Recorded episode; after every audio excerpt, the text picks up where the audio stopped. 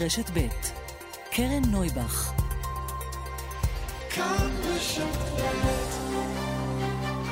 סדר יום עם קרן נויבך, תוכנית אקטואליה אחרת.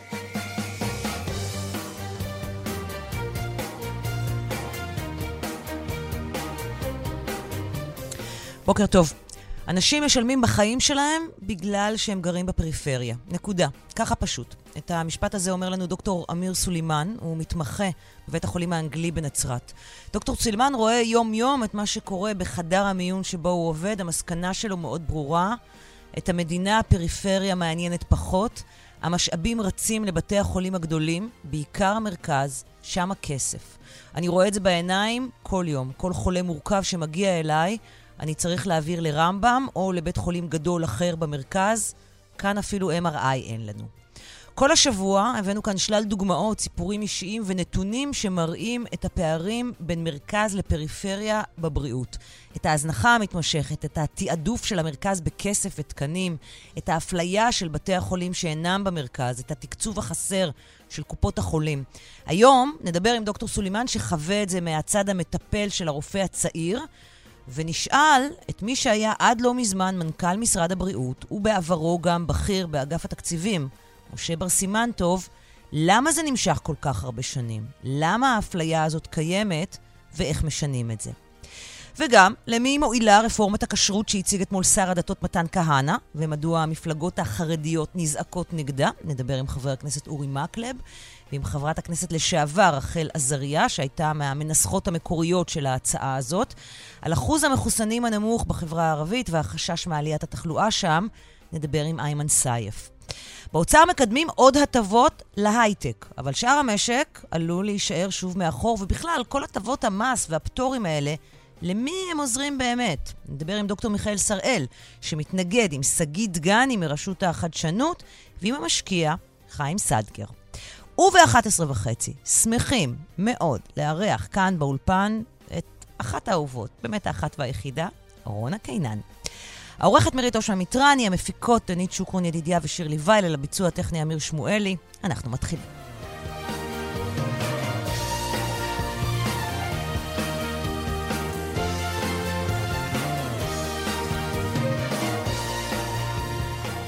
אבל, לפני הכל, הלילה, כן, אה, נכנסו לתוקף תקנות משרד הבריאות החדשות, המכונות התו השמח. כל פעם שאני חושבת על זה, אני רואה איזה אימוג'י של סמיילי מול העיניים, שמרוח על איזה מסכה. שלום לגילי כהן, כתבתנו המדינית. בוקר טוב. כן? מה זה אומר בדיוק התו השמח, ומי היה הקריאייטיב שהביא את הרעיון אה, הזה? אגב, הדעות חלוקות לגבי הקריאייטיב. יש כאלה שאומרים שראש הממשלה נפתלי בנט אחראי על הקריאייטיב, יש כאלה שאומרים שזה הועלה במהלך ישיבה על ידי אחד מבעלי האולמות, ואז ראש הממשלה בנט התלהב מהקריאייטיב והמיתוג השמח הזה. אה, ואימץ את ההצעה הזאת. בכל מקרה, כן, אל אני תתרגלי. חושבת שמנהלי משברים היו אומרים לראש הממשלה, אז שכשאזרחים עצבניים, אל תגיד להם להיות שמח. אז זהו, שבסופו של דבר אה, התו השמח יהיה איתנו שבוע. יומיים ורבע, שבוע, אוקיי. משהו כזה. אה, אם זה תלוי במשרד הבריאות, החל מיום רביעי הבא, אנחנו צפויים לחזור לתו הירוק, שאת זה אנחנו כבר אה, שומעים, יודעים וזוכרים.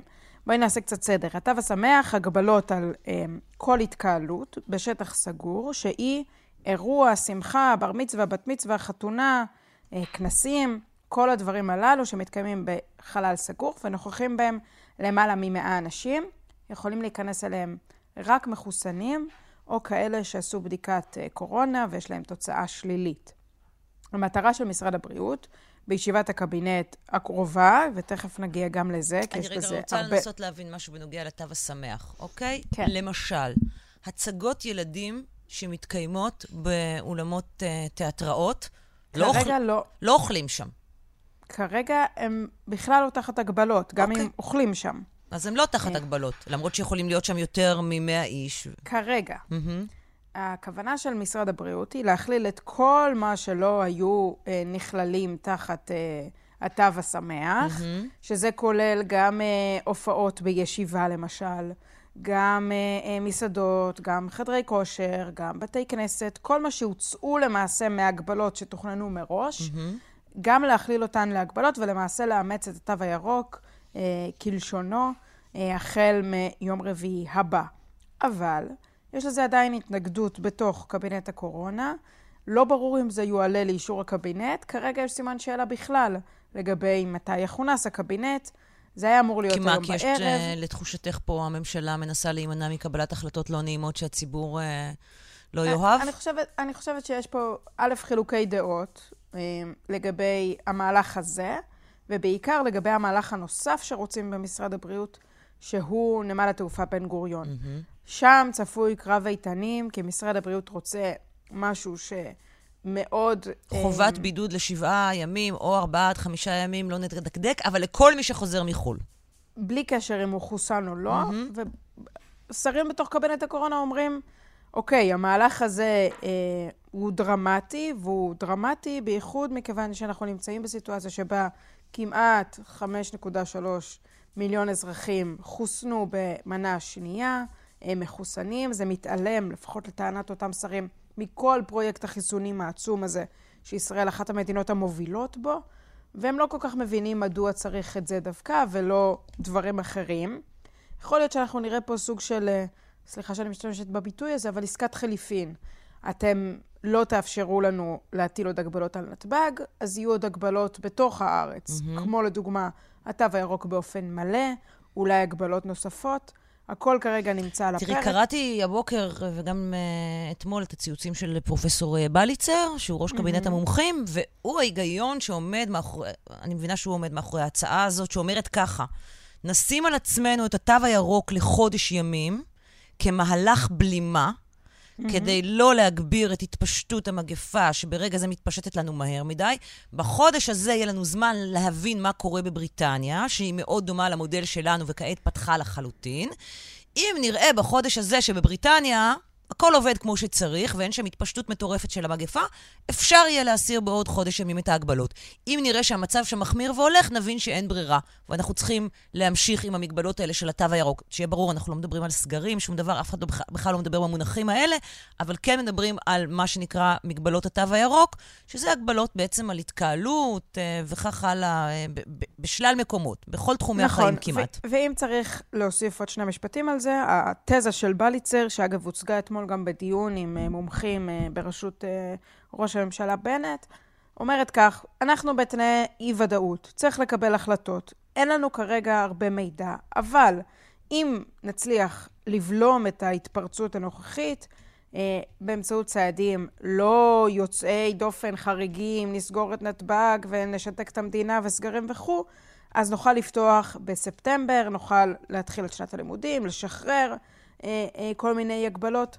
זו, לפי מה שאני מבינה, התזה השלטת, אה, לפחות אה, לפי פרופסור רן בליצר, יש כל מיני דעות. אה, אגב, כל מיני דעות שונות שהוצגו גם אתמול. וקסמן, שאנחנו זוכרים אותו, אחד מהמומחים, פרופסור אלי וקסמן, אחד מהמומחים שייעץ לקבינט הקורונה, הוא רוצה לנקוט או דורש לנקוט בצעדים מהירים יותר, כולל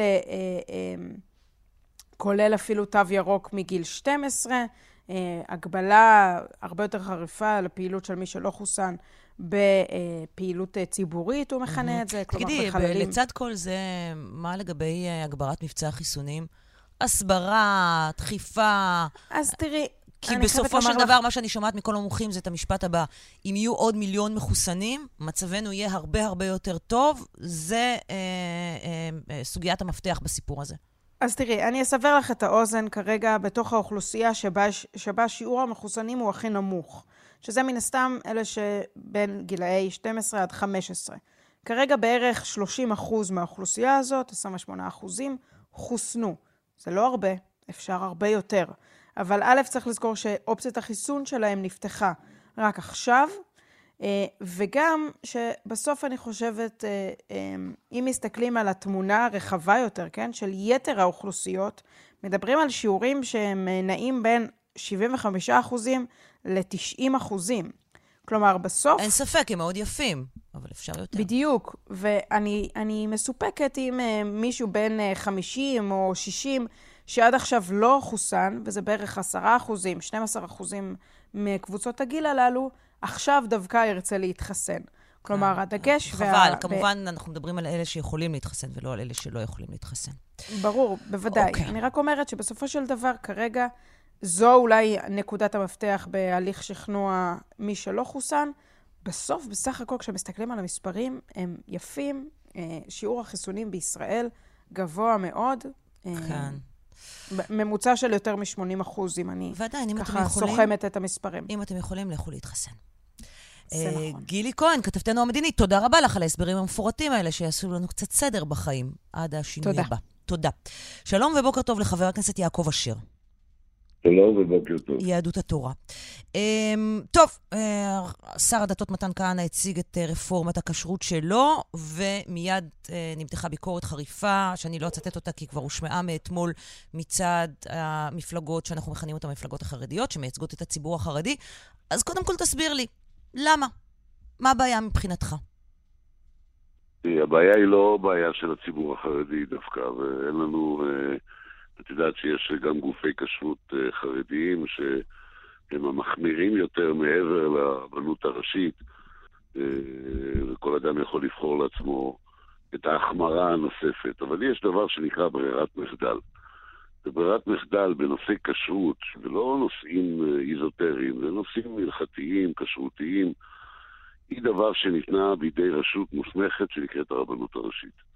אם רוצים להחליף את הגוף הזה, אבל גם ברפורמה של אותו... השר אה, כהנא, הרבנות הראשית היא זאת שתעשה את הרגולציה. לא, היא זאת שתיתן את האישורים לתאגידים של... החדשים, שיוכלו גם הם לתת כשרות. זאת הרפורמה. את המושג, המושג הזה ש...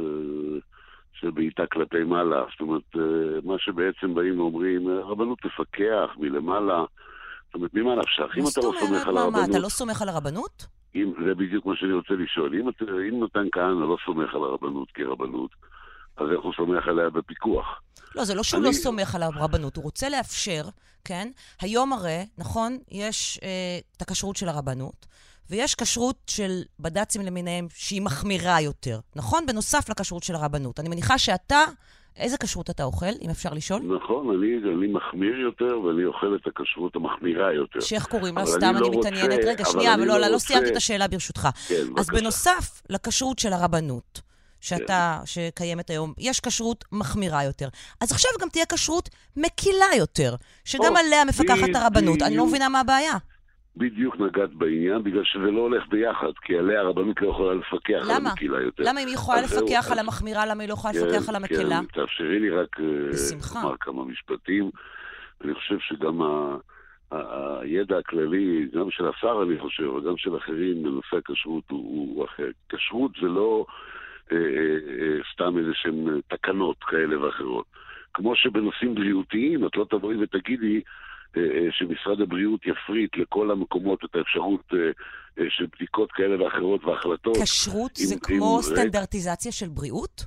בדיוק, ב... וזה ההבדל מ... בין אדם שהוא רגע, מאמין רגע, לאדם שהוא לא מאמין. אבל, אבל רגע, רגע, יעקב אשר, לא, לא, אני חייבת לה, להבין את הנקודה הזאת. אתה אומר, כשרות זה כמו סטנדרט... אם אתה תן לי שעה, אין לי בעיה שתפריד. לא, אבל אני אתן לך אחרי זה בשפע, אני רוצה להבין את הנקודה הזאת, כי אתה אומר, זה ההבדל בין בן אדם שמאמין לאדם שלא מאמין. נכון, אבל גם נכון. אצל האנשים שמאמינים... כן? יש דרגות שונות של חומרה או של דקדוק או של התנהלות, כל אחד יתפוס את זה איך שהוא רוצה, באופן שבו הם מנהלים את חייהם. יש דרגות שונות של דתיות. יש מסורתיים, יש דתיים לאומיים, יש חרדים, וכל אחד, כן? או קובע לעצמו את לא מידת חרדית. ההתנהלות שלו. כבר... אני רוצה להסביר לך משהו אחד, ובואי ננסה בסבלנות להבין את זה.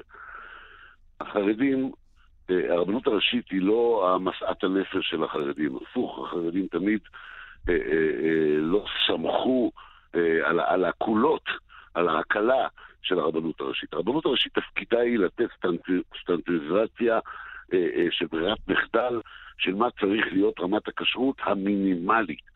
מפה והלאה אתה יכול להחמיר על עצמך מה שאתה רוצה, אתה יכול גם לצום. אז באה קבוצה בציבור הישראלי. תני לי לסיים. בבקשה, כן, בבקשה. אנחנו פוחדים מדבר אחד, אני לא דואג לא לילדים שלי ולא לנכדים שלי, והפוך, הרפורמה הזאת, אגב, לגופי כשרות החרדים היא עושה רק טוב. הייתי צריך לשמוח עליה. ממש לשמוח, אבל אני לא שמח, אתה יודעת למה? כי אני מסתכל באחריות כלפי כל העם המסורתי. שהם רוצים לדעת שיש איזשהו תו תקן מסוים שממנו לא יורדים, ואת התו תקן הזה יכולה לקבוע רק גוף אה, אה, מוסדי כמו הרבנות אז הראשית. אתה אלא אם כן לצורך העניין מייצג. אתה לצורך העניין מייצג פה את המסורתיים? חד משמעי, אני רוצה לומר לך אז אם יבוא עכשיו, 90% רגע שנייה, חבר, יבוא עכשיו שר הדתות מתן כהנא, יבוא ויאמר, עם כל הכבוד, חבר הכנסת אשר, אני מכיר את המסורתיים יותר טוב ממך, אני יודע שהם לא מעוניינים בייצוג הזה שלך, ואני בא ומייצג אותם. אבל, אבל אני עם- אחת, עם הרפורמה החדשה שלי מייצג אותם טוב ממך. תרשי לי להשלים משפט, זה פשוט לא, לא ייתכן. זה לא שאלה של אה, אה, מה רוצה הלקוח. כשרות זה לא מה רוצה הלקוח. גם תכנון ובנייה, כשאני בא לוועדה מחוזית, זה לא מה רוצה הלקוח, זה מה יכול הלקוח. גם בבתי משפט, את יכולה מחר להפריט את בתי המשפט ויהיו שופטים יותר נחמדים שהם יהיו אה, אה, עובדי קבלן של אה, איזושהי חברה כזו או אחרת. זה לא שאלה מה רוצה הלקוח, זה לא אם מתן, ודאי שמתן כהנא יכול להגיד, יש כאלה שרוצים שההשגחה תהיה ממש כלומר, אתה קובע, אתה מלמעלה. קובע לאנשים את האופן שבו they practice רוצה את האמונה. של... לא, לא, אני אני שואלת. אומר- אני אני שואלת, האם אתה לענות. קובע לאנשים את האופן שבו הם אה, practice את האמונה שלהם? לא אני קובע, לצורך כך, כמו שיצרו את הדבר שנקרא כנסת ישראל, שהיא קובעת את החוקים, כמו שיצרו שיש בתי משפט ויש משטרה, ולא מפריטים את הדברים האלה, קבעו מוסד שקוראים לו הרבנות הראשית. היום באים עכשיו כל מיני אנשים ואומרים, אני רוצה שלא תהיה רבנות ראשית, היא תהיה רק ככה מלמעלה, בא- באיזשהו ארון למעלה. ובוא עכשיו נפריט, בוא עכשיו נהיה אה, נחמדים, ננגיש את כל מה שאנחנו רוצים. מי שירצה ייקח איזשהו רב, אפילו רפורמי, שחושב שכשרות היא לא כל כך חשובה, ו- ו- וייתן לה כשרות. אני דואג למסורת של ישראל. אני רוצה להזכיר לך, אבל יש אנשים. שתופסים את המסורת של לסיים. ישראל אחרת. תני לי בבקשה לסיים. בבקשה, אבל אני מנסה, אני, מנסה. אני שואלת שאלה שעדיין לא לא- מקבלת עליה את לא תשובה. נותנת לי אבל להשלים ארבע משפטים כדי להסביר את התזה הזאת. לא, את מדברת על משהו שכאילו, אה, אה, איך אנחנו, אה, מה שנקרא, עושים מה שהצרכן רוצה. אנחנו לא יכולים לעשות מה שהצרכן רוצה. בטח לא בנושאי דת, בטח לא בנושאי משפט, בטח לא בנושאי חוקה. אז זה לא אותו דבר, הדברים דת האלה ומשפט. צריכים להתבסס על מקומות שהם מקומות רשמיים. יש רבנות ראשית, ייסדו אותה לא הרבנים החרדים, ייסדו אותה הרבנים הדתיים הלאומיים שהיו בהקמת המדינה. ייסדו מוסד, שהמוסד הזה אמור לפקח על נושא של כשרות המזון, והוא בלבד, שהוא הברירת מחדל. באו החרדים המשוגעים האלה, אלה שרוצים להחמיר על עצמם, החמירו על עצמם. אז למה מה מותר לכם מחמיר על? להחמיר על עצמכם ולא מותר לאחרים להקל על עצמם? אז למה? אז בואי תגידי שלא צריך כשרות בכלל. לא, הם, זאת פשוט. הכשרות שהם רוצים ל- ל- ליישם אבל בחייהם. מה זה הם למה אתה- רוצים? אנשים מסוימים, חלק גדול אבל מהציבור אני- הישראלי. למה לך כן, אבל מותר לא. להחמיר ולהם אסור אני שואל להקל? אותך שאלה, אני שואל אותך שאלה. אני הולך להוציא עכשיו אה, אה, רישיון על משהו מסוים, על תרופה, אוקיי? ואני בא למשרד הבריאות, והוא אומר לי, תשמע, אתה חייב את המינימום הזה. ואני אומר לו, תקשיב, אני הולך להיות עוד יותר ממך. אבל זה לא אותו דבר. זה לא אותו דבר. כשרות זה לא כמו... איך את יכולה לדעת אם זה לא אותו דבר? כי את לא נותנת לי להשלים את המשפט. לא, זה לא קשור, כשרות באמת, אני חיה פה. ובריאות זה אותו דבר. אדם שאוכל לתפיסתך. מאכלות, וזה שאלה של אמונה. בוודאי. משהו שאני מאמין בו, ואולי את לא מאמינה בו. נכון. אבל כולכם מת- מתעסקים רק בנושאי כשרות. בנושאים של אה, אה, משרד הבריאות, את לא מתעסקת לבדוק אה, כמה, איזה סוגי לא חומרים מדובר- יש אה, בבמבה. אה, נכון? כי סליחה, את לא אה, מבינה בזה. גם בכשרות לא. את לא מבינה. אבל חבר הכנסת יעקב כהנא אשר, לא. הניסיון להשוות, כן, את. הסטנטיזציה של הרבנות לסטנטיזציה של משרד הבריאות, באמת, הוא, תסלח לי, הוא לא במקום, כי זה לא אותו דבר. אם בבמבה יהיה רעל, אז אני. אמות.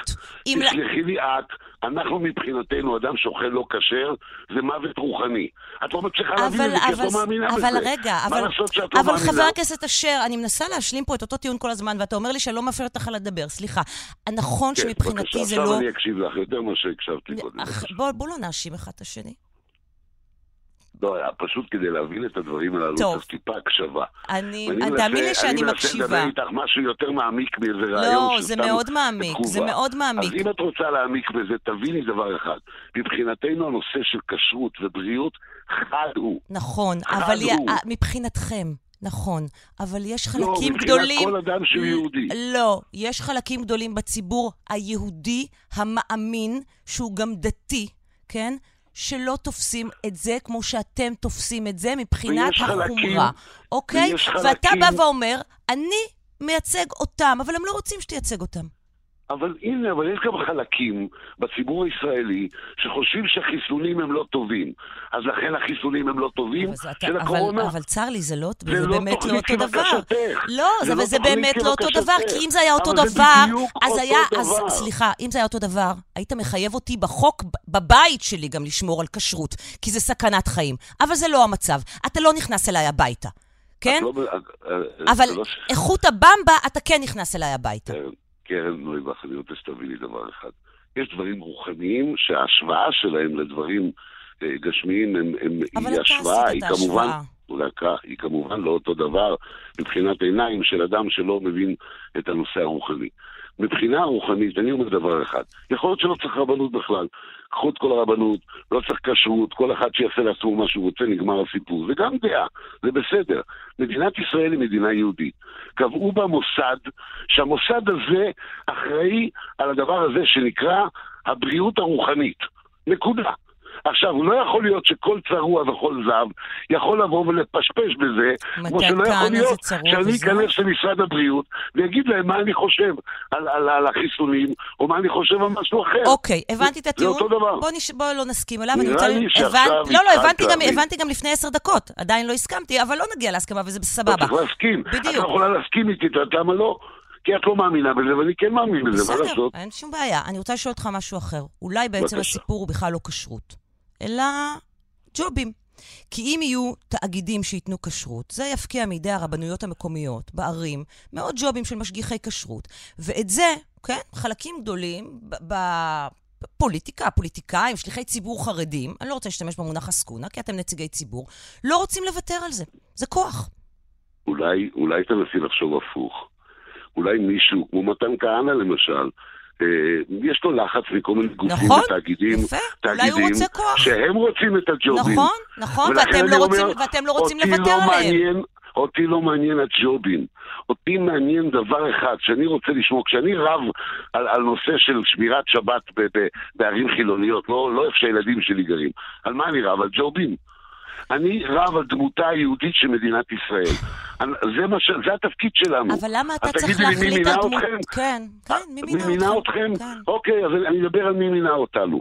אני אומר דבר אחד, הכשרות היא חלק מיסודות היהדות של המדינה אז היהודית. למה אתה לא אוכל את הכשרות של הרבנות בעצמך? בגלל שאני מחמיר על עצמי, אני רוצה לצום. זה מעניין את מישהו?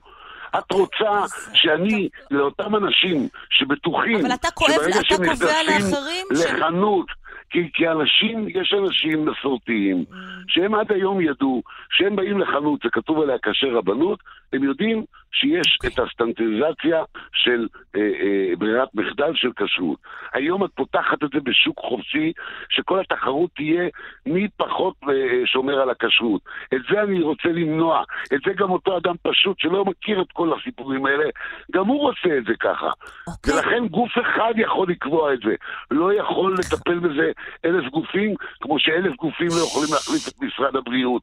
ולא יכולים להחליף את בתי המשפט, ולא יכולים להחליף את לחלוטין, חבר התקנים. הכנסת יעקב את אשר. רוצה, את רוצה חבר הכנסת יעקב. אשר, אה. עוד מילה, אה, מילה. כן, בבקשה. את רוצה שמכון התקנים, אני ייתן את האישורים במקומו, כי אני מבין יותר טוב מהם? חבר הכנסת יעקב אשר, מכיוון שההשוואה הבסיסית שאתה עושה כאן פעם אחר פעם, אני לא מסכימה איתה, אז לא נסכים, וזה בסדר, ואני מודה לך זה שדיברת שאת לא איתנו מסכימה הבוקר. ואני לא מסכים, זה בסדר. זה בסדר גמור. אבל אני בא ואומר דבר אחד. לא, אבל די, אבל זה- אבל ישראל- נגמר לנו הזמן. לא, אבל מדינת ישראל קבעה דבר אחד, שבנושאים שאנחנו לא מסכימים, יש גוף אחד שהוא הקובע, נכון. שזה הרבנות הראשית. אוקיי. ואת הגוף הזה רוצים לרסק. ורוצים לרסק אותו חבר- אלה שבאים, מה שנקרא, מתנועת הפועל המזרחי, או המפד"ל, ועם זה, לזה אנחנו לא מסכימים. חבר הכנסת זה לא יעקב אשר, יהדות זה לא התורה, מבינה לחלוטין. שיהיה יום טוב. תודה רבה לך. שלום לרחל עזריה, חברת כנסת לשעבר, מי שהגישה את הצעת החוק המ- המקורית. שלום וברכה. אוקיי, אומר חבר הכנסת יעקב אשר, יש רבנות, כולם צריכים להיות כפופים לרבנות. אתם עכשיו רוצים להקל, כן? ואתם הולכים להטעות את הציבור התמים, שלא מבין, כן? ולפגוע בו, ברוחניות שלו. קודם כל, אין פה שום קשר לרוחניות. אני שמעתי את הדיאלוג, הכעס של יעקב אשר לא קשור לשום דבר ברוחניות, הוא קשור לעובדה שהרבה מאוד כסף שזרם לבד"צים יפסיק לזרום לבד"צים, אני אסביר למה. עד היום הרבנות נתנה את הכשרות הבסיסית. בכל מקום שהיה רבנות, הגיע משגיח, ופנו אליו הבד"צים, הם אלה שבעצם מינו אותו דרך הרשויות, דרך הרבני ערים, והם אמרו לו, בוא, תציע גם בד"ץ, ואתה תקבל עוד 10% תוספת משכורת, 20%. אבל הבעל עסק שילם פעמיים, גם לרבנות וגם לבד"ץ. ובעצם יוצא שהבד"צים גזרו קומפון ענק על זה שהעובדים שלהם עומדים דרך הרבנות. אני מקווה שזה היה מספיק ברור. הדבר השני, שזה כסף ענק, זה הנושא של המונופול. יש מחקר של משרד האוצר מ-2014, שעל פיו התבססתי כשכתבתי את הצעת החוק, שהמונופול של הכשרות, לא הכשרות, המונופול עולה למשק חצי מיליארד שקל בשנה. ולכן ברגע שמפ... שמפרקים את המונופול ובעצם מאפשרים כמה גופי כשרות, וכל אחד מהם בפיקוח של רגולציה של משרד, ה... של משרד לשירותי דת, זה לא שאומרים... אף אחד לא מפקח. ברור שמפקחים, אבל משרד לשירותי דת עושה את זה כמו שצריך, כמו עם טסטים לרכב. טסטים לרכב, זה לא שמשרד התחבורה עושה את הטסטים. לא, אבל הבעיה שלו הייתה מאוד ברורה, לכאורה, הוא חוזר עליה כל הזמן. לא יכול להיות, כן, שיהיה סטנדרט מקל יותר. יכול להיות שיהיה סטנדרט חמור יותר, אבל לא יכול להיות שיהיה סטנדרט מקל יותר. למה? כל אחד יודע בדיוק איזה סטנדרט הוא קונה, כמו שבחו"ל יהודים תמיד יודעים בדיוק כל את הסטנדרט של כל אחד מה... מהשגחות כשרות, והכל בסדר. כמו שהיום היו, היו ערים שבהם הסטנדרט היה מקל יותר, והיו ערים שבהם הסטנדרט היה מחמיר יותר. אבל בעל עסק לא יכול לבחור, אלא פשוט איפה במקרה פתחת את העסק, זה מה שהשפיע על האם הסטנדרט הוא מקל יותר או חמור יותר. אין פה שום קשר, זה לא קשור לצביון של המדינה, זה לא קשור לזה, הם גם ככה לא אכלו שום דבר מהכשרות הזאת, ולכן זה פשוט, זה הדיון, כאילו... לא, וזה, זה בדיוק מה שאומר אה, חבר הכנסת אשר. כן, הוא, הוא מודה בכך שהוא לא אוכל את הכשרות של הרב הרבנות, ושהוא אוכל uh, בד"ץ הרבה יותר מחמיר, אבל הוא אומר, וגם, יש, לי, יש לי אחריות כן, לכולם. יפה, אבל גם המשגיחים של הכשרות, של הרבנות, שמונו על ידי המגזר החרדי בשנים האחרונות, גם הם לא אכלו במקומות שבהם נתנו כשרות. אז לא יותר, הרבה יותר הגיוני שיהיו משגיחים, שאכפת להם, שהם אוכלים בדיוק כמוני, וטוב, לא, לא כמוך, אבל כמו רבים מהמסורתים. אני בכלל צמחונית, אז הכי קל לי. אז נו, אז את רואה, כן, אה. טבעונים בכלל פתרו את הבעיה. לא, לא טבעונים, אבל צמחונית. לא, אני אומרת גם טבעונים, טבעונים כן. בכלל פותרים את הבעיה, אין mm-hmm. כלום. נכון. אז במקום שזה יהיה מישהו שסומך על זה ושאכפת לו, בסופו של דבר זה לא מה שיהיה.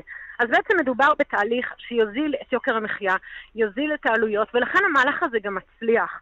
כשבנינו אותו, אנחנו עבדנו עם בעלי עסקים, ועבדנו עם אנשים מסורתיים, ועבדנו עם אנשים דתיים ועם חילונים, והבנו שיש לנו פה בעצם אמ, אה, איזשהו אה, אינטרסים משותפים כדי להוזיל את יוקר המחיה, כדי לגרום לכך שתהיה כשרות טובה יותר. היום בהרבה מקומות, ולכן אני נכנסתי, אני עושה את זה כבר לפני, לפני יותר מעשר, לפני עשר שנים, יותר מעשר שנים. כשפנו אליי רבנים מאוד בכירים מרבני צוהר ואמרו לי, הרבה לפני שהם לקחו את זה על עצמם, הם אמרו לי, תקשיבי, בירושלים, הרבה מאוד מקומות הם לא כשרים. אמרתי להם, מה זאת אומרת, יש תעודת כשרות? אמרו, כן, אבל בפועל, מה שהם עושים עם הכבד, ומה שהם עושים עם הבשר, והם הסבירו לי את כל הדברים, ויצאתי גם לראות את הדברים. זה לא כשר. אז הייתה כשרות של הרבנות, לכאורה. היא לא הייתה כשרה, גם ראינו את הסיפור עכשיו של הנערה שאכלה קינוח אה, פרווה במסעדה בצרית, כן. אבל בסוף היא... זאת אומרת שבפועל העסק לא עבד. אז גם זה לא היה כשר, אז אני לא מבינה מה... כלומר, את אומרת, גם הפיקוח הוא לא מספיק טוב. הפיקוח לא היה טוב. גם משלמים על התעודה הזאת של הכשרות, וגם הפיקוח הוא לא טוב. בדיוק. אני, אני רוצה להבין, אבל אוקיי, בסופו של דבר, בשורה התחתונה, מה הרפורמה הזאת, מה המשמעות המעשית שלה אה, לאדם כמוני, או mm-hmm. לאדם שנניח שומר על כשרות של בשר וחלב, אבל לא מעניין אותו התו, אוקיי? כן. הוא רוצה לדעת, כן, ש... שהוא נכנס למסעדה אחרי שהוא אכל חלבי, הוא לא יקבל בשרי ולהפך. כן. שזה חלקים מאוד גדולים בציבור הישראלי. נכון. אז א', דווקא להם הרפורמה הזאת טובה, כי היא מייצרת עוד מסלול שהוא יהיה באמת מקל יותר, והוא לא יהיה חסה גוש קטיף, מה שנקרא חסה שגדלה עם ריסוס, בלי תולעים וכולי, שרבים מהאנשים לא מקפידים על זה בכלל בבית, אתה מגיע לבתי עסק, והם מחויבים להקפדות האלה. אמ, זה בעצם יאפשר לציבור הזה לקבל את המענה. והדבר השני שאי אפשר להתעלם ממנו זה יוקר המחיה. אי אפשר להתעלם ממנו. גם העובדה שיש מונופול... אה, זה יקרה? זה יגיע באמת לכיס שלנו? כי הערכה, קראתי את אנשיל פפר היום, הוא אומר, זה לא יגיע לכיס שלנו. אז, אה, אז אני אגיד לך, אני בדקתי את זה היטב, וגם אז היו לנו הרבה דיונים האלה. קודם כל, תמיד אפשר לומר שכל דבר לא יגיע לכיס, כי תמיד הוא יכול לא להגיע לכיס, אוקיי? אז זה צריך להמר. אבל בבתי מלון, במקומות שהם רשתות, במקומות אז, גדולים... אז על זה הוא כותב, הבתי מלון והרשתות והמקומות הגדולים לא יכולים לוותר על הציבור החרדי, כן? ולכן... אני לא מסכימה. אה, אה, שהוא בסדר, גדול זה מדי, אוקיי. אה, ולכן זה לא אה, ישפיע בסופו של דבר אה, מלונות, אצלם. מלונות בוטיק, מלונות אה, מפוארים, יש הרבה מאוד בתי מלון שלא נסמכים על הציבור החרדי, שכבר עכשיו הם לא בנויים עבור הציבור החרדי. אני לא רואה איך הם אה, דווקא אוקיי. יתעקשו על הציבור החרדי, אם זה מה שיוזיל את יוקר המחיה, והרבה מאוד מהציונות הדתית כבר לגמרי שם. זאת אומרת, בעצם מדובר על 12% מהאוכלוסייה, שזה המגזר החרדי, שהם אולי יהיו מלונות שלא יתאימו להם, אבל אני חושבת שזה... שזה לגמרי ישפיע, ואני אגיד לך עוד משהו שהוא חבוי, ולא רואים משפט אותו אחרון מיד. לצערנו, כי כן, נגמר אין זמננו, כן? אין בעיה, לא רואים אותו מיד בהצעת חוק, אה, וזה העניין של היבוא. הכסף הגדול באמת נמצא בעניין של היבוא, שהכשרות מאפשרת ליבואנים להיות יבואנים בלעדיים ומחמירה את העניין הזה. וכל נושא של היבוא המקביל, שעבדנו עליו כשהייתי בכנסת, בקדנציה שלי, כל זה מאוד מאוד מקשה בגלל הכשרות. זאת אומרת, יש פה מהלך ראשון, שאני חושבת שהוא ישפיע בצורה מאוד משמעותית. נכון שייקח קצת זמן עד שאנשים ירגישו את זה בכיס, אבל זה לגמרי יגיע. אם מפרקים מונופולים ומפסיקים כפילות של תשלום עבור כשרות, בסופו של דבר בוודאי שזה מוזיל מחירים. רחל עזריה, חברת כנסת לשעבר, מי שהגישה את הצעת החוק המק- המקורית, אה, ממובילות המאבק לפירוק מונופול הכשרות, ומחברת הספר המדריכה למהפכה. המדריכה למהפכה. בהחלט. תודה רבה לך. תודה רבה. פרסומות, ותכף חוזרים. 10.39 כאן אה, בסדר יום. עכשיו נדבר על אה, ההטבה אה, החדשה שבאוצר שוקלים אה, לתת להייטק, אה, ונשאל האם ההטבות האלה רלוונטיות, נכונות, במקום, ומי מרוויח מהן. נגיד שלום לדוקטור מיכאל שראל, ראש פורום אה, קהלת לכלכלה. בוקר טוב לך. בוקר טוב. תומכים או מתנגדים בהצעה החדשה של האוצר להטבות להייטק? ובכן, ההצעה היא אה, כוללת הרבה מאוד סעיפים ש... שבהם האוצר מנסה לקדם את תעשיית ההייטק, להגדיל את מספר הבוגרים במסלולים המתאימים, להגדיל את כוח האדם, לעשות עוד הרבה דברים אחרים. אה, אנחנו לא, לא התייחסנו בפירוט לכל ההצעה, אני מניח שיש שם הרבה דברים טובים, אולי יש גם דברים לא טובים, אבל... אנחנו מדברים מתמקדים ב- ספציפית על הד- על הטבות המס הבוקר. כן, בדיוק. על יש- זה אנחנו יש- מדברים, יש שם, כן. יש שם סעיף אחד אה, שהוא לדעתי קצת שער- שערורייתי, של הטבת מס מיוחדת למשקיעים בחברות סטארט-אפ, אה, שמאפשרת להם למעשה לא לשלם שום מס במקרה שיש להם רווחים על ההשקעה הזאת, בתנאי שהם יגלגלו תוך 12 חודשים את ההכנסה מההשקעה הזאת להשקעה אחרת בחברת סטארט-אפ אחרת. עכשיו, ההטבה הזאת היא לא קיימת בשום, אה, לגבי שום משקיע אחר ובשום תחום אחר. למשל, אה, ניקח למשל מורה, שיש לה קצת חסכונות ורוצה להשקיע בקרן נאמנות, אז אחרי כמה שנים, אם היא מוכרת את קרן הנאמנות, את ההחזקות שלה בקרן, אז היא אמורה לשלם מס על הרווחים שנוצרו במהלך תקופת ההחזקה. היא לא יכולה להגיד, אוקיי, עכשיו אני אגלגל את זה להשקעה אחרת.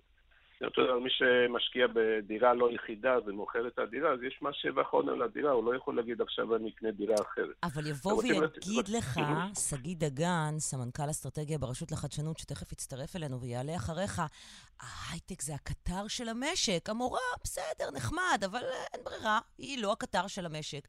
המשקיע בנדל"ן הוא לא הקטר של המשק. ההייטק זה הקטר של המשק. אני רוצה לצ'פר אותו. מה אתה עונה לי? כן, תעשיית ההייטק מצ'ופרת בהרבה מאוד מובנים, כולל, כולל העובדה שהיא כלולה במסגרת חוק עידוד השקעות הון, והיא מקבלת הרבה מאוד מענקים מרשות החדשנות, והמדינה משתתפת בחלק מהעלות של המחקר ופיתוח, והמדינה מחנכת ו... ומשכילה את הבוגרים שאחרי זה נקלטים בחברות ההייטק. והיא חותמת על הרבה מאוד אה, תוכניות והסכמות שמאפשרות את ההתפתחות של התעשייה הזאת. אין צורך לתת הטבת מס ייחודית למשקיעים ספציפיים שמשקיעים בחברות האלה. מעבר לכך, זה לא רק, זה לא רק שזו אפליה בין סוגי השקעות, זאת אפליה בין משקיעים. בין סוגי משקיעים, כי בדרך כלל מדובר בסוג מאוד ספציפי של משקיעים שמתמחים בהשקעות בחברות סטארט-אפ. יש מעט כאלה, והם בדרך כלל בעלי אמצעים ובעלי uh, יכולת, uh, ובעצם מצ'פרים אותם באופן אישי כמעט, כי, uh, כי הם יהיו זה- היחידים שנהנים מההטבה הזאת. זה מעמיק את אי-השוויון בחברה? זה מגדיל, זה, מעבר לעניין של האי שוויון, זה, יש פה משהו לא הוגן. כן, יש סוג, סוג מסוים של משקיעים שהתמחה בסוג מסוים של השקעות, ועכשיו אומרים להם, אומרים להם, לכם יהיה משטר מס אחר. אתם לא תצטרכו לשלם את המס בזמן אה, ביצוע אקזיט, אלא יש לכם אלטרנטיבה שלמשקיעים אחרים אין. משהו ייחודי לכם. עכשיו, מעבר לעניין הזה, אני חושב שבאופן כללי, הטבות מס זה לא דבר טוב. זאת אומרת, אם רוצים לסייע למגזר, לקבוצת אוכלוסייה, חשוב לעשות את זה בצורה שקופה, דרך תקציב המדינה, בצורה שסעיף שמופיע בתקציב ויש עליו דיון ציבורי ויש עליו דיון בכנסת אה, כל שנה כאשר מאושר התקציב. אוקיי. הטבות מס בדרך כלל הן פרמננטיות, פוליטית, מאוד מאוד קשה לבטל כן, הטבות ברגע מס. שאישרו אותם, כבר הם לא יבטלו כן, לעולם, כמו בדיוק. שאנחנו רואים גם- ביחס נכון. לחלק מהפטורים שיש כאן כבר שנים.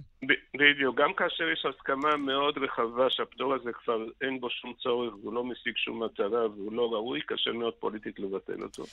ויש גם, גם עניין נוסף, היום משפט אחרון ברשותך, כי אנחנו... כן. כן? כן, יש, יש היום גאות של השקעות בהייטק. כן, זה לא שההייטק היום דווקא צריך, לעידוד, צריך יש בו איזשהו צורך ל, לסייע ולעודד השקעות בהייטק. יש המון השקעות בהייטק. נכון שבחברות סטארט-אפ יש פחות מאשר בחברות הייטק אחרות, אבל זה בגלל שהצלחנו להגיע למצב שיותר ויותר חברות גדלות ומתפתחות כפי שתמיד רצינו, ואז באופן טבעי יש יותר חברות גדלות ופחות חברות סטארט-אפ. לא צריך עכשיו לחזור בנו מה... מהמדיניות הזאת ולהשקיע דווקא חברות סטארט-אפ ולא במקום חברות בוגרות. ראש פורום קהלת לכלכלה, תודה רבה שדיברת איתנו הבוקר. תודה לכם. ובוקר טוב לשגיא דגן, סמנכ"ל אסטרטגיה ברשות לחדשנות. בוקר טוב. דוקטור שראל לא לבד, מצטרף אליו מי שהיה מנכ"ל משרד האוצר, פרופסור אבי בן בסט, אחד הכלכלנים הבאמת אה, יותר אה, מקובלים מבחינת התפיסות שלו, אה, שבאים ואומרים, ההטבת מס הזאת פשוט מיותרת. אז אה, מכיוון אני- שאתם אני רוצה- אה, עומ- עומדים מאחורי העניין, אז אה, תשובתך. כן, אז, אז אני חושב שצריך קצת אה, להבין מה זה מדיניות ממשלתית בהייטק. הייטק לא נבנה פה ביום, כן? יש פה 50 שנה של, אה, של מדיניות ממשלתית שלקח כדי לבנות פה תעשייה, כן, אבל מה זה רלוונטי אה, לעכשיו? ואנחנו צריכים להסתכל לא על השנה הזאת, אלא עשר שנים קדימה, עשרים שנה קדימה. וההטבה הזאת היא הטבה, דרך אגב, מאוד מאוד ממוקדת למטרה מאוד מאוד ספציפית.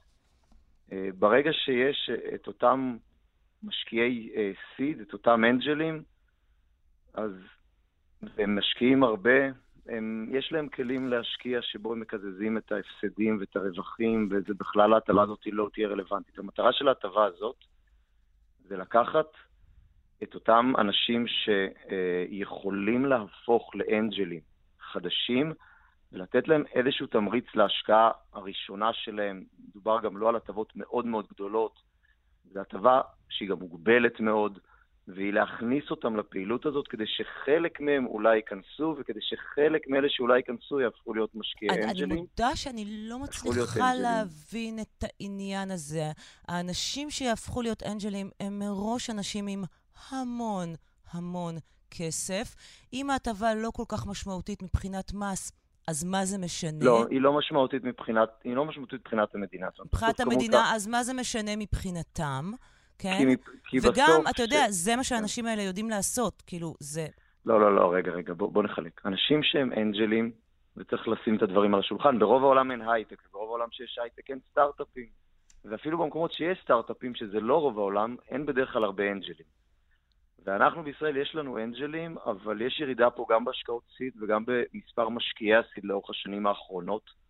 וזו מגמה שצריך לשנות לה את הכיוון אם אנחנו רוצים שעוד תראה, 10 יש ו-20 שנה יהיו ניתוח של חברות. בנק ישראל לגבי חוק עידוד השקעות הון, כן? שהם אה, אומרים שתקף גם לגבי ההצעה הנוכחית שלכם, שאומר שלחוק לא היה תרומה ממשית לגידול ההשקעה, וזה בעיקר סבסד השקעות שתוכננו ממילא.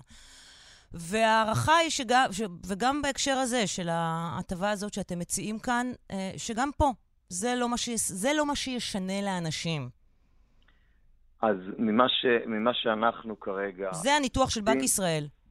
אז, אני, אז, אז מערבבים פה כמה דברים, ויש הרבה ערבוב של דברים, אז בואו נפרק את זה לשניים. דבר ראשון, אה, מבחינת אה, חוק עידוד השקעות הון, אנחנו לא מבצעים השקעות לפי חוק עידוד השקעות הון. ברשות החדשנות, המענקים שלנו, אנחנו יודעים שהם מייצרים מינוף גדול וכניסה של, אה, של כסף פרטי. בשנה שעברה בכל העולם היה ירידה בכמות ההשקעות בשלבים המוקדמים.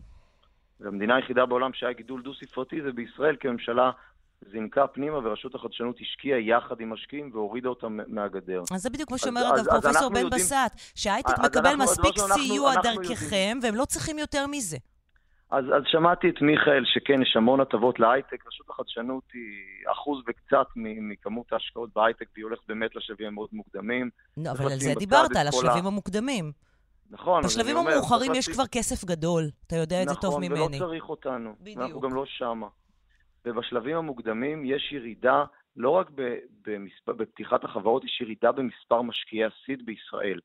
ואם אנחנו רוצים שעוד 10 ו-20 שנה ימשיכו להיות פה חברות גדולות בקצב גדל, שמובלות מישראל וצומחות בישראל ומעסיקות בצורה מאוד רחבה ומשלמות מעל רבע ממס ההכנסה פה, ותגיד לי, הפגיעה בעקרון, הפגיעה בעקרון השוויון לא מטרידה אותך? אותה מורה, הדוגמה המצוינת של uh, דוקטור שראל? את יודעת מה רמת הסיכון בהשקעה בחברת סיד? כן, אבל האיש הזה מראש בא עם כסף. אצלנו בהשקעות שאנחנו עושים, 70 אחוז נכשל. אוקיי? יכול להיות שאתם קצת... ככה נראים השלבים המוקדמים. שאתם, שאתם קצת נופלים אנחנו פה... אנחנו לא ממש רוצים לשלוח לשם את ה... זאת אומרת, לשלוח לשם עכשיו את... אה, אה, גברת כהן מחדרה. לא, אבל גברת כהן מחדרה לא תלך לשם, כן? אבל למה שאותם אנשים לא ישלמו מס כמו כל אחד אחר על העניין הזה? אז כל מדינה מערבית מתוקנת, בהשקעות בסיכון גבוה, יש, okay. אוקיי. אה, אה, יש הגנה ממשלתית, יש סבסוד ממשלתי. מה זה פחת? זה גם יגיד לך אבי בן בסט. פחת זה מנגנון ממשלתי. כן, ועדיין אני חושב שזה רעיון רע. לעודד יותר השקעה איפה שיש סיכון יותר גבוה. שגיא דגן, תם זמננו לצערי. היה מאוד מעניין, סמנכ"ל אסטרטגיה ברשות לחדשנות. תודה רבה לך. תודה רבה. פרסומות, וכשנחזור, יהיה איתנו חיים סדגר, מייסד אה, קרן הון סיכון, אס קפיטל. 10.52 כאן בסדר יום, בוקר טוב לחיים סדגר, מייסד קרן הון סיכון אס קפיטל. בוקר נפלא. קודם כל, אני מתנצלת.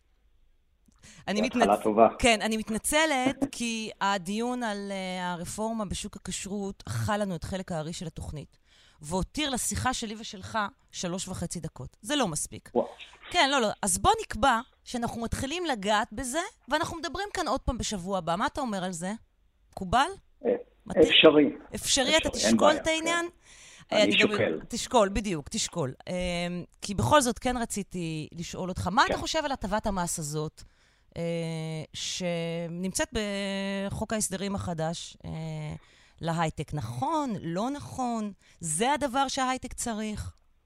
תראי, אני חושב שכמה, אני לא הספקתי להקשיב להכל, ושמעתי כמה דברים וכמה הערות שלא מתארות נכון את המציאות של ההייטק הישראלי. כמו המילה גאות בהשקעות בסטארט-אפ. בסטארט-אפים. אני ממש אה, לא מתחבר לזה מסיבה נורא פשוטה. אנחנו היום רואים תהליכים שהתחילו לפני חמש, עשר שנים. ובתהליכים האלה יש אין סוף כסף שמגיע לישראל. זה אמת. אבל אם תסתכלו על השכבה, השכבה הראשונית של ההשקעות, שהן שכבות הסיד, שכבת הסיד, כמות ההשקעות ירדה דרמטית שמה. אה, ואנחנו נסבול את הסיפור הזה עוד חמש, עשר שנים. זה מאוד דומה, דרך אגב, לסיפור של המורים ומערכת החינוך. אנחנו כאן, זה נוצר כאן איזה מין דיון משונה על האם למורה, כן. אה, אה, אנחנו צריכים לתמוך במורים או לא, האם לתת להם אותם הטבות. רגע, בוא נעצור. לא, זה אם לתת הטבות לאנשים רגע, שהם, רגע, רגע, שלא רגע, משקיעים רגע, בהייטק. רגע, זה במקרה מורה. ש, שנייה, שנייה, שנייה. קודם כל, יש כאן, בפלנטה שאנחנו נמצאים בה, תהליך מאוד מאוד לא בריא. הוא תהליך שאם אנחנו לא נמנע אותו בדרך כזו או אחרת, דרך אגב, לא אמרתי אם אני תומך או לא תומך, כן? זה לא הדיון, אני לא משקיע אנג'ל, אני כן משקיע סיד. הקרן שלנו, אני, אני 25 שנה בתעשייה, ואיה פטרבורג ואני הקמנו קרן להשקעות בדיוק בסיד, ואנחנו רואים היום את המצב שם. כמות השקעות הסיד מאוד מאוד אה, ירדה בשנים האחרונות, ו, וכולם רצים לאיפה שכרגע קיים הכסף. האם אנחנו צריכים לתת לאנג'ל אה, להשקיע? נאמרה, דרך אגב, נאמר עוד איזה משפט שחייבים לתקן, אנג'ל ממש לא מומחים בהשקעות, הם ממש מסתכנים ברמות מאוד גבוהות. אני לא אמרתי עדיין אם אני בעד או נגד, אמרנו שאין לנו מספיק זמן, אז נעשה את הדיון הזה. אבל רק כדי לשים את הדברים על דיוקם, אנג'ל שמים כסף בלי שהם בדיוק יודעים מה שהם עושים, אחרת הם היו משקיעים מקצועיים. זה לא כזה פשוט להיות משקיע, זה לוקח שבע שנים עד שאתה מבין. אבל הם באים עם כסף, נכון? כסף הם באים, אבל הם לא יודעים מה הם עושים. אבל עם הרבה הם כסף. מוכנים לזרוק... אני לא יודע על הרבה כסף, אני לא, אני לא מתעסק עם האנג'לים, אני לא עובד עם האנג'לים. אני מקבל את התוצאה הרבה פעמים שחברות, אנחנו מקבלים תוצאה שחברות שהשקיעו בהם אנג'לים. אנחנו לא, אני לא יודע להגיד לך, אבל אם האנג'ל הזה לא, לא ישקיע בהייטק, יכול להיות, אני לא יודע, יכול להיות שיהיה פחות טוב. תראי, בארצות הברית, עד עשרה מיליון דולר, כל מי שרוצה לשים כסף בהייטק, לא משלם אחרי זה מס, על הרווחים, לא משנה איזה רווחים הוא עשה. האם זה נכון או לא נכון, זה דיון לא לשלוש דקות. אלה דיונים הרבה יותר מורכבים. בכלל, זה לא דיון לשלוש דקות, כל הסיפור הזה. נכון, אה, ולכן פתחתי כן. בהתנצלות. אבל בכל זאת, אה, אני מכיוון שהוצאנו אותך מהנופש, כן היה אה, חשוב לי להתחיל את השיחה, ולבקש ממך שנמשיך אותה בשבוע הבא. בסדר. אבל אם על תיתני לי לא, אז אני אתן לך. הרבה יותר זמן, אל תדאג. ב- אם את מוכנה לתת לי יותר זמן, נמשיך את השיחה. כך. נעשה. אני מודה לך. אנחנו נמשיך את השיחה הזאת. חיים סדגר, מייסד קרן הון סיכון אס קפיטול, תודה רבה לך. תודה. פרסומות, חדשות, ואנחנו חוזרים שעה שנייה של סדר יום.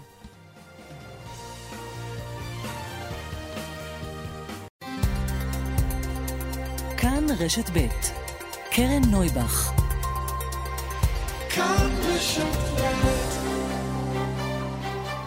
סדר יום עם קרן נויבך, תוכנית אקטואליה אחרת. בוקר טוב, 11 ו-4 דקות, יום רביעי בשבוע. תכף איימן סייף על אחוז ההתחסנות הנמוך בחברה הערבית, ולמה קראו לו בחזרה להתייעצויות אחרי שפרש מתפקיד ממונה הקורונה בחברה הערבית. ממשיכים בטיפול שלנו אה, בסוגיית הבריאות בפריפריה מול המרכז, למה בפריפריה חיים פחות. משה בר סימן טוב ודוקטור אמיר סלימאן יהיו כאן. אבל הכי חשוב, שב-11 וחצי, אבל היא כבר כאן, וב-11 וחצי תהיה הופעה חיה, אומרת שלום לרונה קינן. אהלן רונה. היי קרן, מה נשמע? מה שלומך? בסדר גמור. מה זה התגעגענו? גם אני התגעגעתי, צריך. לייצר הזדמנויות להיפגש. אז הנה והנה- יצרנו, אבל שנה וחצי היה לנו קורונה. נכון, זה לא- זה לא באשמתנו. לא באשמתנו, בדיוק. אז טוב, אז uh, ב-11 וחצי נדבר גם על שנת הקורונה, אבל בעיקר על מוזיקה. נכון. ובעיקר נשמע אותך שרה. נכון, ולונה אבו נסאר הנפלאה תצטרף אליי, ויהיה ממש כיף, זה שזה מתנה. ממש. רונה קינן, באולפנינו, כיף שבאת, 11 וחצי, הופעה חיה, כאן אצלנו. תודה.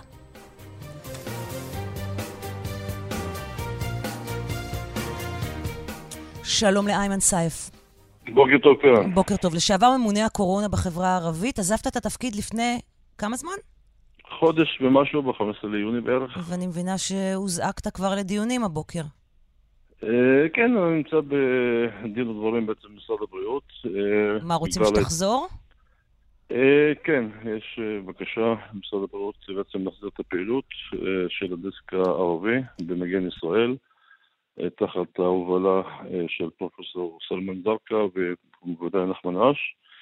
אה, והסיבה היא, את יודעת, ההתפרצויות שאנחנו רואים עכשיו בכל הארץ, אה, כולל גם כן בחברה הערבית, אבל יותר זה בעצם הצפי, את יודעת, כאילו, החשש של העלייה בעצם בתחלואה בחברה הערבית. מה אתם רואים? איזה נתונים פרופסור זרקא ופרופסור אש רואים? ואני מניחה שגם אתה, שגרמו להם להרים לך טלפון ולהגיד לך, בוא תחזור.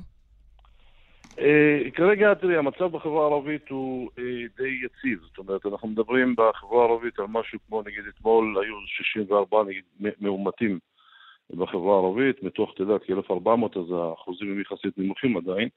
אבל זה בעיקר גם בגלל שאין מספיק בדיקות uh, בתוך החברה הערבית, וכידוע, גם אתמול היה לנו חג, התחלה בעצם של חג הקורבן, היום הראשון של חג הקורבן. אז בעצם לא היו מספיק בדיקות, ולכן המספרים עדיין נמוכים. אנחנו אבל, אה, החשש הוא, את יודעת, כאילו, מעלייה בתחלואה בעצם בחברה הערבית, בגלל כמה סיבות. אחת, אה, זה כל הנושא של החתונות והאירועים שעכשיו אה, ממש שיא החתונות אצלנו בחברה הערבית, זה אחד. והדבר השני, הנסיעות, ובעיקר נסיעות לטורקיה. ואנחנו רואים את זה באמת בהיקפים מאוד מאוד גדולים, עשרות אלפים של אזרחים ערבים נוסעים בעצם לטורקיה וחוזרים. למשל, אתמול, מתוך ה-64 מאומתים בעצם שהיו, כמעט 41 אחוזים הם אה, מאומתים שחזרו בעצם מחו"ל. מתוך אה, 64 אה, מאומתים שהיו אתמול, 41 אחוזים חזרו מחו"ל. אתה יודע כמה מתוכם חזרו מאיפה, או שאין לנו את החלוקה הזאת? לדעתי הרוב, הרוב, את יודעת, זה מטורקיה, איסטנבול, את יודעת, זה יעד מאוד פופולרי בעצם בחברה הערבית, באמת עשרות אלפים נוסעים ליעד הזה, ואנחנו יודעים שעכשיו גם טורקיה, את יודעת, כאילו ברשימה של המדינות המסוכנות, זאת אומרת, אם אתה נוסע לטורקיה, חוזר ממנה, עכשיו צריך גם להיכנס לבידוד. אה, וצריך עכשיו, את יודעת, כאילו באמת להגביר את הנושא הזה של הקמפיין, של ההסברה, של המודעות, אה, ולפנות באמת לאנשים, לצמצם אה, את הנסיעות. אתה חושב שאנש, שאנשים יבטלו נסיעות בעקבות קמפיין הסברה? אז זהו, קרן, אני אגיד לך את האמת, זה באמת מאוד מאוד מאתגר, כי באמת, אני יכול גם להבין את האנשים, את השנה שלמה, יותר משנה אפילו. כולנו היינו סגורים וסגרים ולא נסענו לחו"ל וכולי, ועכשיו התחלנו באמת להרגיש את הסוף של הקורונה. ועכשיו עוד פעם בעצם אה, לבוא ולהחזיר לדבר על סגרים, על, על, על בעצם הגבלות כאלה ו, ואחרות, אז זה באמת קשה, אבל אין מה לעשות, צריך, אה, את יודעת, אה, לטפל בזה בעוד, המספרים הם באמת נמוכים, ולפנות לאנשים ולהסביר שהקורונה לא עברה מהעולם, היא קיימת, היא נמצאת, אנחנו רואים את העלייה בעצם בהתפרצויות, זה יהיה מאתגר, אני מסכים איתך.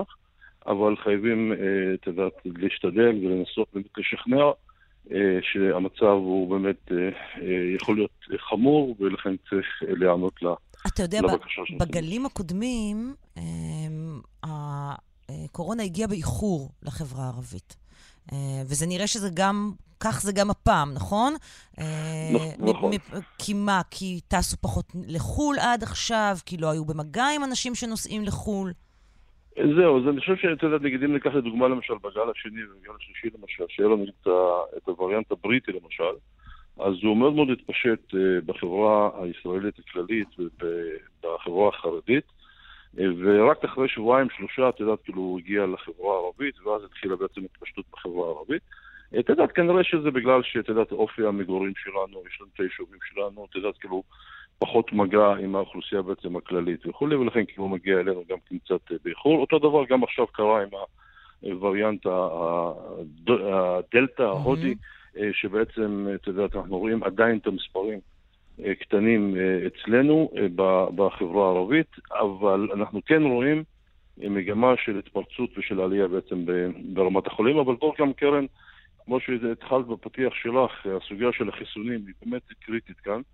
אז נכון, הצלחנו... מה אה, אחוז ההתחסנות בחברה הערבית? האם הוא עדיין נמוך ביחס אה, לחברה היהודית? אז זהו, אז אני, אני אומר, יש, זה תלוי בקבוצות הגיל. בקבוצת גיל נגיד של 50 ומעלה, קרן, אנחנו כבר עומדים, אה, פעם, אני עזבתי עכשיו לפני חודש ומשהו, אבל אז עמדנו על משהו כמו 85 אחוזים בעצם בקבוצת גיל של 50 ומעלה שהתחסנה. אה, בקבוצת גיל של 16 עד 50, האחוז היה בעצם משהו כמו 70 אחוזים.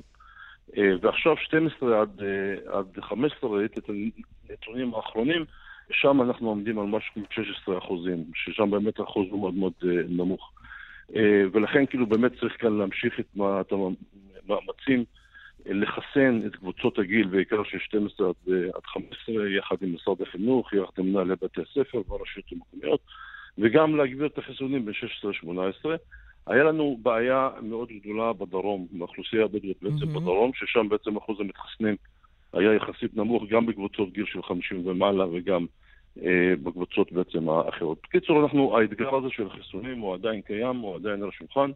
צריך אה, להמשיך כמובן ולחסן, ודרך אגב זה יותר קשה עכשיו, קרן, כי באמת עוד פעם התחושות אצל האנשים שהקורונה מאחורינו, שזה נגמר. להתחסן, בדיוק, אז זה מה, אבל את יודעת, כאילו זה... אז מה אתה אומר להם, למי שחושב ככה?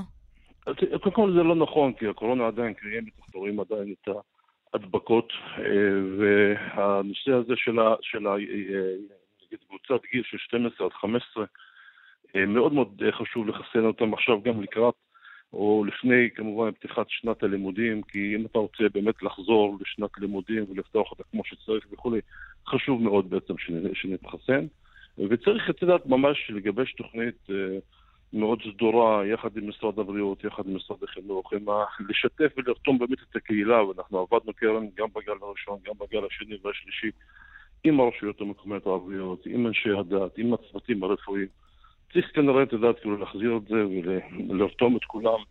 ולעשות עוד מאמץ על מנת שזה, את יודעת, כן. יטופל כמו שצריך. אז רק אני חוזרת למה שפתחנו בו. אתה נענית לבקשה לחזור ולהיות אה, ראש, ראש הדסק הערבי, ממונה הקורונה בחברה הערבית? אה, עוד לא, אנחנו בדין ודברים, אבל אה, את יודעת, זה יהיה ביום יומיים קרובים, אז נחליט ודאי איך אני אתקדם איתם. ומה- אבל אני כמובן, בכל מקרה אני אעזור, אתה גם בלי קשר אם אני אהיה או לא אתה אהיה. חושב שצריך לפתוח מחדש את הדסק הערבי? חד משמעית, כן.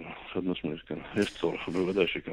איימן סייף, לשעבר ממונה הקורונה בחברה הערבית, אני מאוד מודה לך שדיברת איתנו הבוקר. תודה רבה, כן. תודה רבה. שלום למשה בר סימן טוב, לשעבר מנכ"ל משרד הבריאות. שלום, כן. אנחנו לא נדבר על קורונה. אוקיי. למרות זה הפיתוי. למרות הפיתוי הגדול, כן? אנחנו לא נדבר על קורונה. אנחנו נדבר על בריאות בכלל. כי מתחילת השבוע אנחנו כאן uh, מדי בוקר ב-11, uh, מקדישים חלק נכבד של התוכנית uh, לפערים uh, בנגישות בבריאות בין מרכז לפריפריה, ומביאים שלל סיפורים פרטניים ורוחביים על איך זה קורה יום-יום בחיים של אנשים, אם זה בדרום ואם זה בצפון. ואני רוצה להתחיל איתך דווקא בשאלות פרקטיות, אוקיי? כי היית מנכ"ל משרד הבריאות ואתה יכול לענות לי על זה. למה למשל, כן, בית החולים אה, זיו בצפת, מחלקה חדשה לגמרי לטיפול נמרץ בשבץ, מחלקה משודרגת, משודרגת ומתקדמת, אבל היא כבר שנתיים עומדת שוממת, כי משרד הבריאות לא אישר את התקנים, כן, את הכוח אדם, כדי להפעיל אותה. או, אה, ו- ויש לי אוקיי. דוגמאות נוספות כאלה, למשל בית החולים הלל יפה, שיש לו ציוד לצנתור, ויש לו כבר את, את האנשים, כן, שיבצעו את הצנתורים, אמ, אבל משרד הבריאות לא מאשר להם עדיין לבצע את הפרוצדורה. אז את המקרה של הלל יפה אני מכיר, ואני חושב שבמקרה הזה גם השיקולים של משרד הבריאות הם אה, סבירים. ברזילי, אה, צנתור מוח, יש רגע, ציוד, אני- יש נעבור- מצנתרים, לא נעבור מאשרים להם. לבצע את הפרוצדורה. אני מזכיר שאני לא מנכ"ל משרד הבריאות, אבל שאל... אבל אתה מנכ"ל מכיר את כל המקרים האלה, אני יודעת. ואני מכיר, אז אני, אז אני כן אתייחס, אני חושב שרגע צריך, אה, אחרי זה קצת ננסה לעשות zoom out לכל עניין הפערים. תראי, אחד, אחת הדילמות הכי אה, מורכבות במשרד הבריאות זה באמת ה, הפער הזה, ה trade-off הזה, שיש בין זמינות לבין איכות. אנחנו מצד אחד רוצים מאוד להנגיש את השירותים לאוכלוסייה, שיהיה לה כמה שיותר קרוב, מצד שני אנחנו לא רוצים שזה יבוא על חשבון איכות. עכשיו ברפואה יש אה, כלל שעובד כמעט תמיד, שככל שנפח הפעילות הוא יותר גדול, ככה אה, הרמה עולה. כלומר, ככל שרופא, רופאה, עושים יותר, אם זה טיפולי אה, הקרנה, ואם זה טיפול בשבץ מוחי, או אה, צנתור אה, לבבי, או כל פרוצדורה אחרת שיש בה איזושהי מסובכות, אז ככל שהם יצברו יותר ניסיון, ככה הם יהיו הרבה יותר טובים. ובאופן עקרוני אנחנו אה, נמליץ כמובן לאנשים, תלכו הרי לרופאים הכי מנוסים, לרופאים שעשו הכי הרבה פרוצדורות. אבל אתה יודע, זה כמו אנשים שאומרים, אני לא רוצה שמתמחה יטפל בי.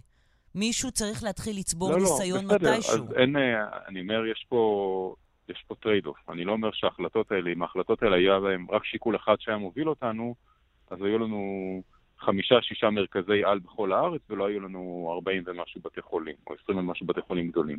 אנחנו מנסים תמיד למצוא את האיזון הזה. אגב, זו דילמה, היא לא דילמה ישראלית, היא דילמה שהרבה מאוד מדינות אה, מתמודדות איתה, חלקן מדינות מאוד מאוד גדולות, אה, עם אה, אוכלוסייה יותר גדולה ש- מאיתנו. מי- יש מי שיבוא ויגיד, הכל טוב ויפה, העניין של האיכות הוא בסדר, אבל עיקר העניין פה זה הרצון של הגילדה החזקה של מנתחים בתחומים מסוימים, שרובם נמצאים במרכז, להשאיר את הכוח והכסף, כן? כי זו פעילות בתוך בתי החולים. פעילות שלא הולכת לבתי חולים אחרים, ואתה יודע טוב כמוני כמה כסף מקבלים על כל פעילות כזאת, אני- שזה יישאר במרכז ולא יצא החוצה. ואם זה יצא אני- החוצה, זה יצא לרמב"ם, כן?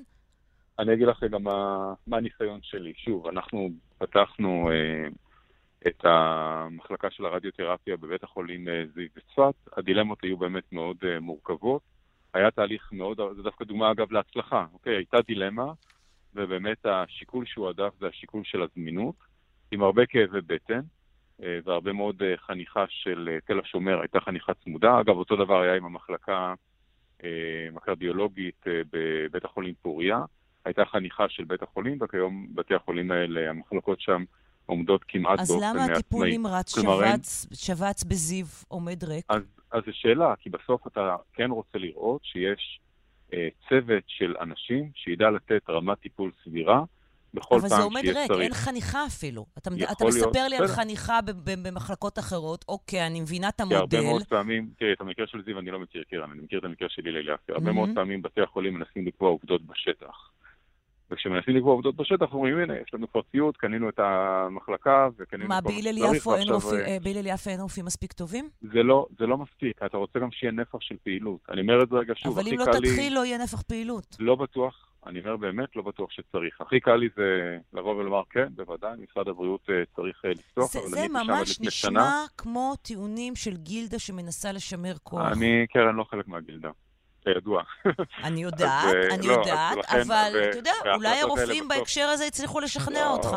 לא, הרופאות שניהלו איתה, את השיחות האלה, גם אותן את אה, מכירה, אם זה דוקטור אה, ורה דזרא ודוקטור אסנת לוקסנבורג, ורבות ורבים וטובים אחרים. וקיימנו על זה הרבה מאוד אה, דיונים, כי כמו שאת אה, אה, מציפה את הנושא החשוב הזה, צריך לדבר עליו, הוא צף בעוד הרבה מאוד הזדמנויות. ובסוף צריך לקבל החלטה. שוב, ההחלטות האלה הן- גם החלטות דינמיות. אה, פעם לא היה נכון לפתוח את המחלקה בזיו, המציאות השתנתה, והיה נכון לפתוח את המחלקה אה, בזיו, ויכול להיות שבעוד אה, כמה חודשים או כמה שנים יהיה נכון גם לפתוח מחלקות נוספות בדברים אחרים. אני אגב חושב שלא אלה הם הנושאים הכי דרמטיים בתמונת הפערים. נכון, אבל זה מה ש... בזה מה שנתקל בסופו של דבר משתמש הקצה, שהוא האדם החשוב הקצה- בסיפור הזה. משתמש הקצה נתקל, ואת הצפת גם את זה, בתורים מאוד מאוד ארוכים בסורוקה. בתורים מאוד ארוכים אה, לקביעת אה, תור לרופאים אה, ורופאות יועצים אה, שזה קשור בקהילה. לקופות, כן. זה, זה נכון. קשור לקופות וזה קשור לבתי החולים. כלומר, בוא נגיד, יש דברים שאנחנו יכולים לעשות, אה, או צריכים לקדם כבר עכשיו, כמו בית חולים נוסף בדרום, החלטה שהיא החלטה... תוך כמה הממשלה כבר זמן, אמר אותה. כאן, אמר כאן דוקטור קודש, שהבעיה זה לא לבנות את בית החולים. זה הבעיה שלא יהיה. לא יהיה. במי לאייש את בית החולים.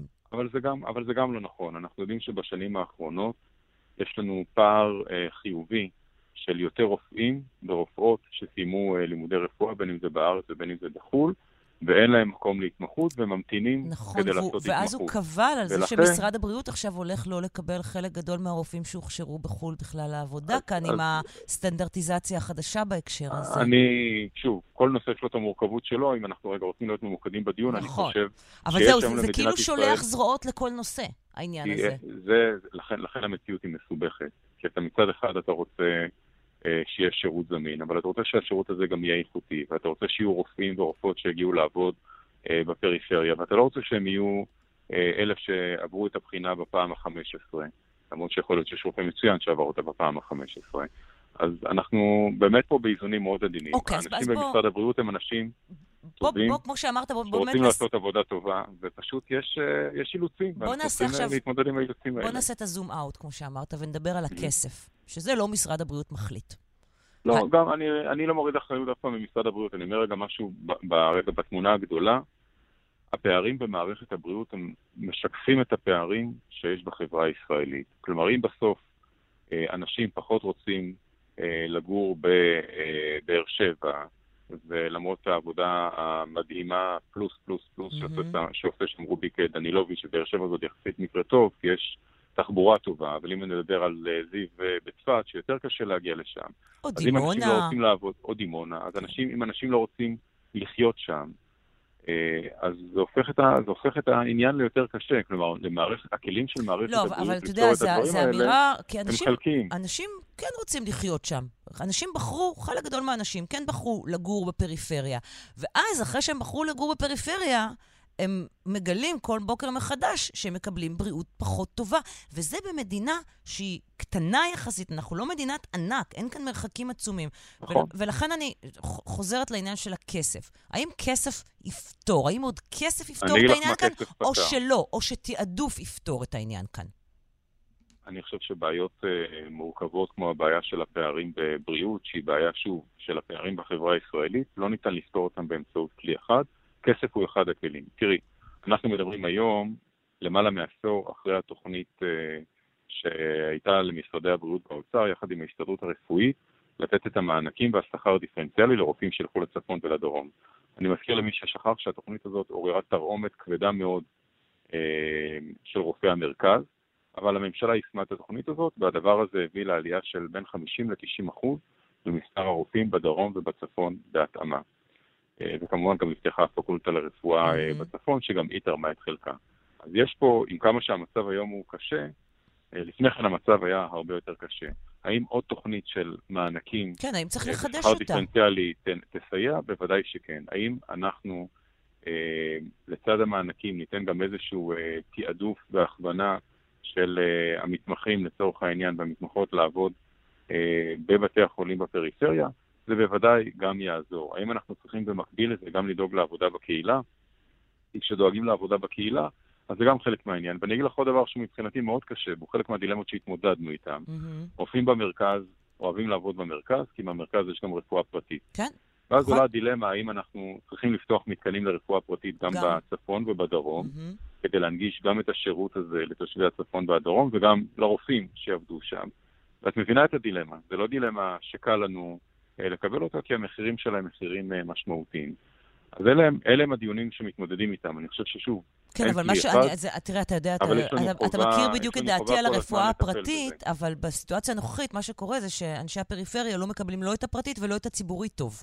אז בשנים האחרונות הוספנו, תראי, אני אגיד לך, בתוכנית המיטות האחרונה, אה, אנחנו הורדנו, שהייתה תוכנית אה, אולי הכי גדולה שהייתה אי פעם, אבל עדיין מצומצמת ביחס לצרכים של מדינת ישראל, הורדנו את מספר המיטות לאלף נפש במרכז, כדי להגדיל את מספר המיטות לאלף נפש בצפון. מהמם.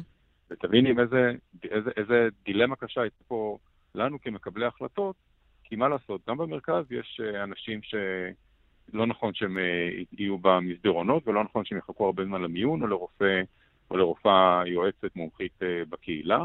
וגם במרכז יש אזורים חלשים, בית החולים וולפסון לצורך העניין, גם הוא מנקז אליו לא מעט אוכלוסייה חלשה, וגם לא צריך לדאוג. ובסוף הדברים האלה הם באמת, אה, הם באמת מורכבים.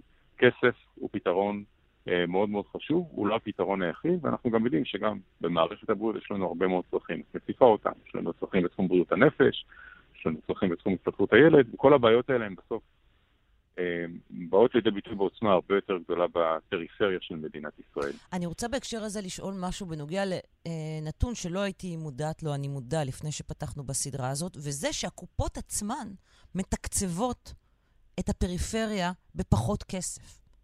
האם זה, משהו, זה- האם זה משהו שמשרד הבריאות כרגולטור לא יכול להשפיע עליו?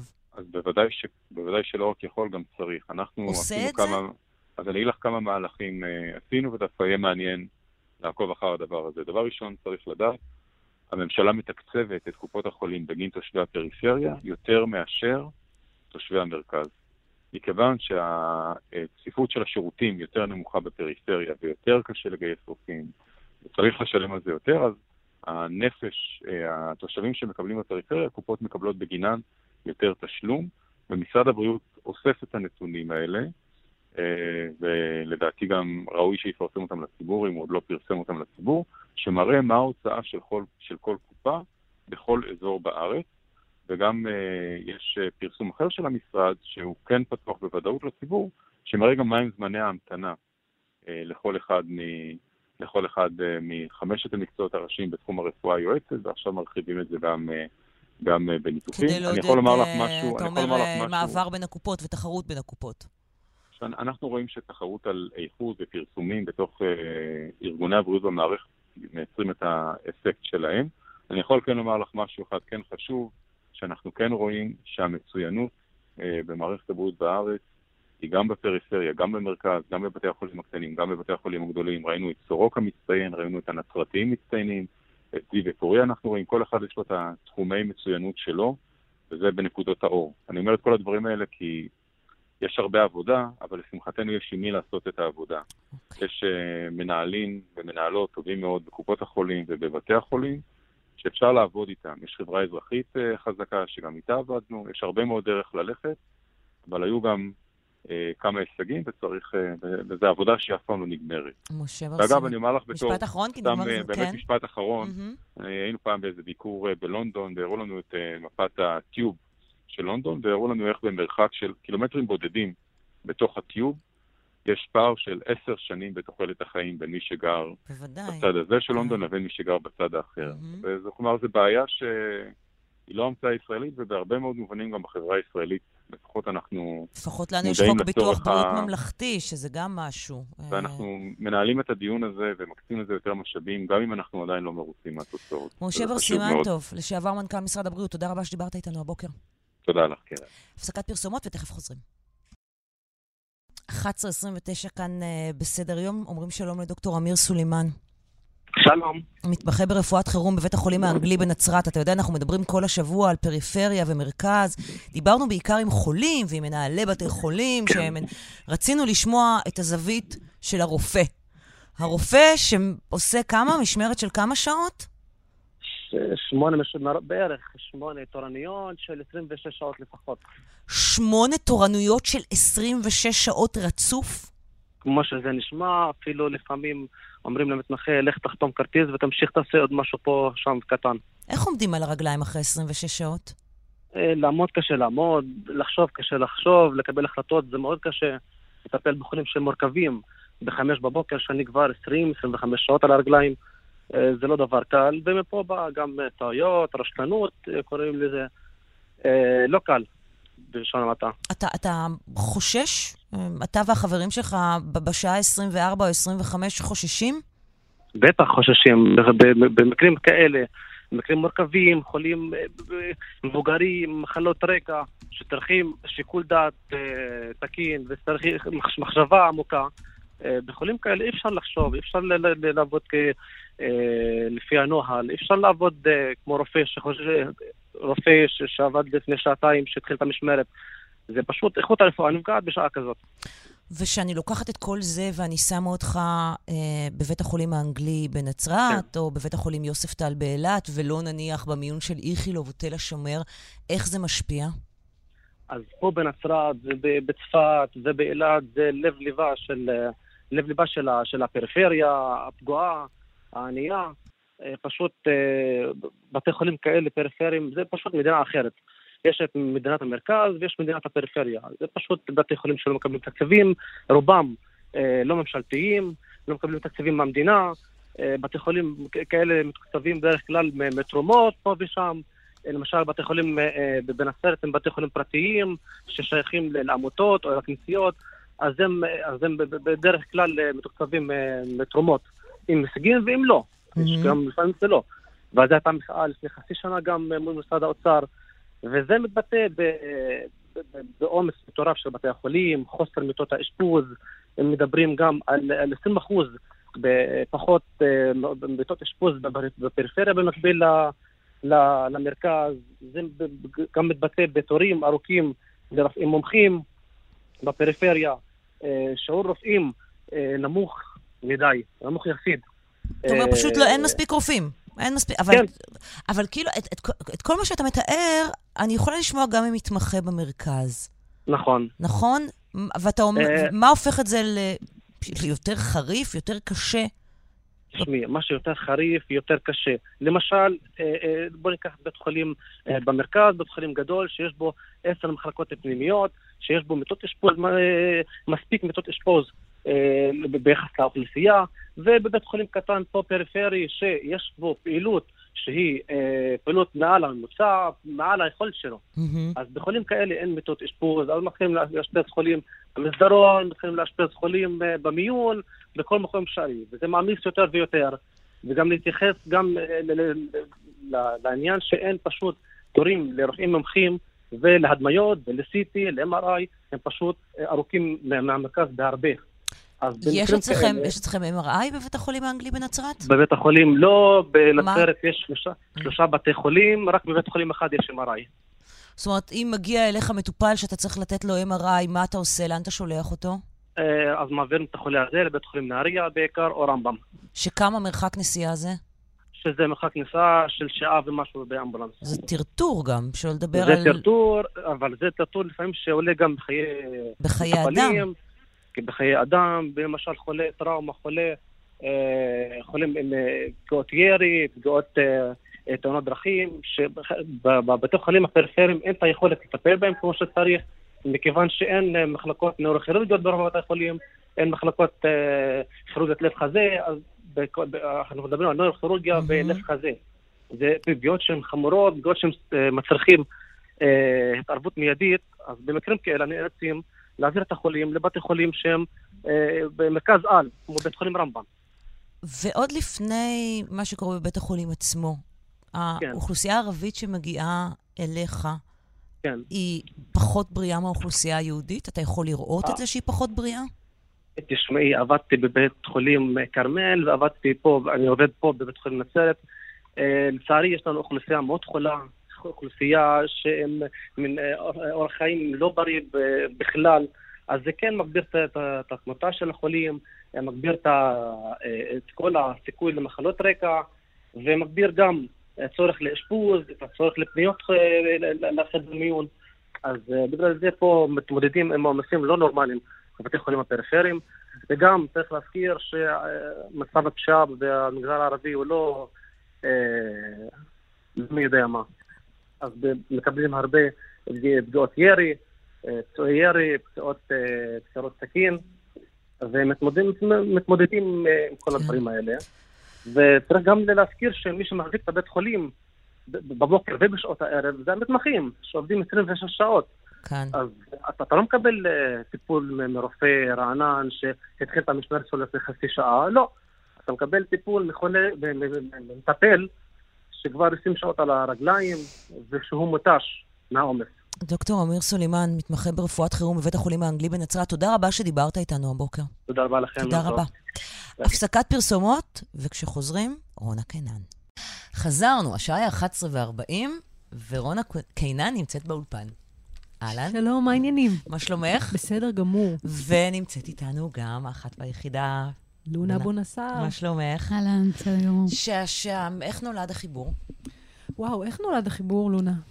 וואי, אי שם לפני כמה שנים טובות. נכון. אה, אני התארחתי אצלך? נכון, כן. נכון.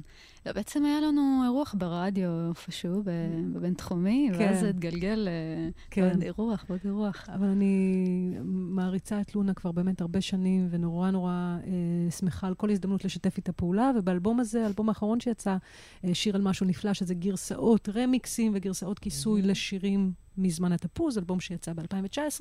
אה, היה נראה לי חובה אה, לפנות אליה, להציק לה ולבקש ממנה להציע את פרשנותה לאחד משירי האלבום.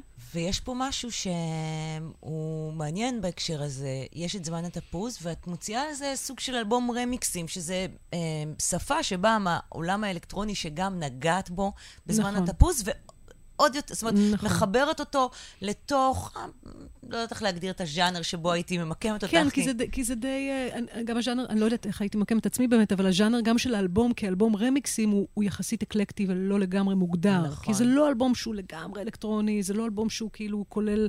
אין בו הרבה רמיקסים... אה, שנגיד עובדים טוב במועדונים. הם, כן. אה, זה עדיין נשאר יחסית אפל ומוזר וקצת למיטיבי לכת, אבל ויש שם גרסאות אה, קאברים, ממש שיריים, ויש שם אה, קטעים אינסטרומנטליים, ויש שם גרסאות שהן יותר אלקטרוניות כבדות. אה, ורציתי לתת חי, להעריך קצת את חיי האלבום הזה. כן, זה, זה נורא כיף. יש בזה, אני, אני חובבת רמיקסים וגרסאות קאבר טובות מאוד. כן. זה, זה, אני מרגישה שזה זה בדיוק עושה את זה. זה מעריך את החיים של, ה, של כיף. היצירה. נורא כיף. ועוד לפני כן היה עוד אלבום. כלומר. היה, היה המון הספק בשנה וחצי הזאת של הקורונה, שאנשים תת-קיטרו בה. לא, היה מה, לא יצאנו מהבית, לא יכולנו להופיע, אז uh, צריך היה להתחיל uh, לנתב את כל האנרגיה השלילית הזאת לאיזשהו מקום. um, ו, uh, וזהו, ומצאתי את עצמי באמת um, מקליטה מוזיקה חדשה, עובדת על אלבום חדש. וזה משהו שמה, יושבים ועושים בבית או באולפן באול- היום? במקרה שלי באולפן, כל אחד והאולפן שלו. כן. לונה, אצלך יש אולפן ביתי. בסלון. בסלון, כן, שזה משהו שהוא כן, לגמרי. אופציה בימים כן. אלה. לגמרי. ופשוט עושים, וגם ההחלטה לשחרר Light Sleeper, אלבום שהקלטתי, ב, אלבום באנגלית, שהקלטתי בכלל כמה שנים אחורה, והיה אמור לצאת בנסיבות אחרות, החלטנו ב-2020 לשחרר אותו לאוויר. העולם, ו, ו, אמ, ופשוט אה, לתת לו חיים. אז כן, יצא שהוא יצא, ואחר כך אלבום רמיקסים. ואנחנו חוגגים את כל הדבר הזה בברבי. אה, כן, שזה, נאמר, ב-28 ביולי. ביולי, נכון. שזה...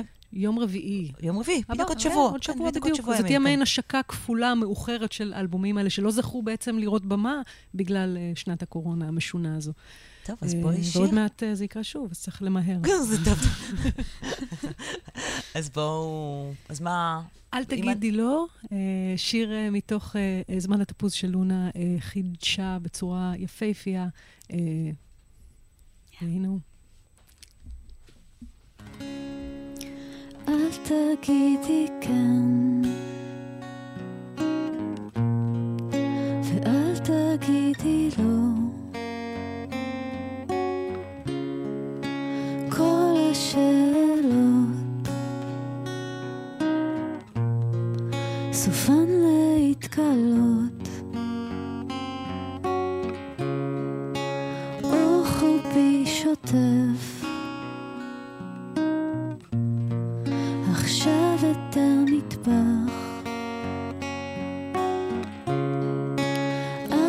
America